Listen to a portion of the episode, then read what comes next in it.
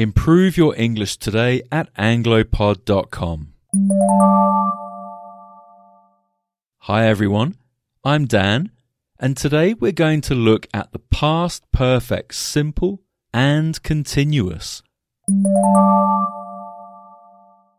We looked at the past perfect simple in the previous lesson compared with the past simple. But we can also use the past perfect in the continuous form as well. We saw that the past perfect is used to show that an event in the past happened before another event in the past. If we don't use the past perfect to show that some past events happen at a different time, it might be confusing. Here's an example of a past simple statement. I was tired. Okay, why was I tired? What happened before this past situation to make me feel tired? We could say, I was tired because I had been running. So that's past simple, was, and past perfect continuous, had been running.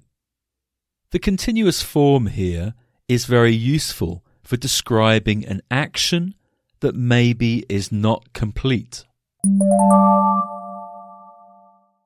Let's add some more information to this situation.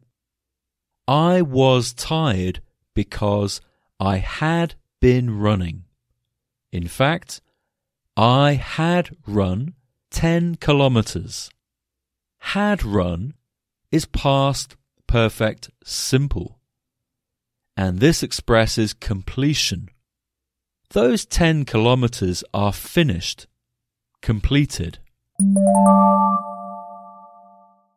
So we make the past perfect continuous with the auxiliary verb have in the past, so had, then been, and the present participle of the main verb.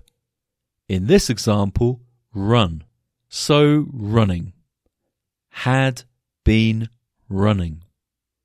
I was tired because I had been running. In fact, I had run 10 kilometers. Learn more about English tenses at anglopod.com. Good luck and see you soon.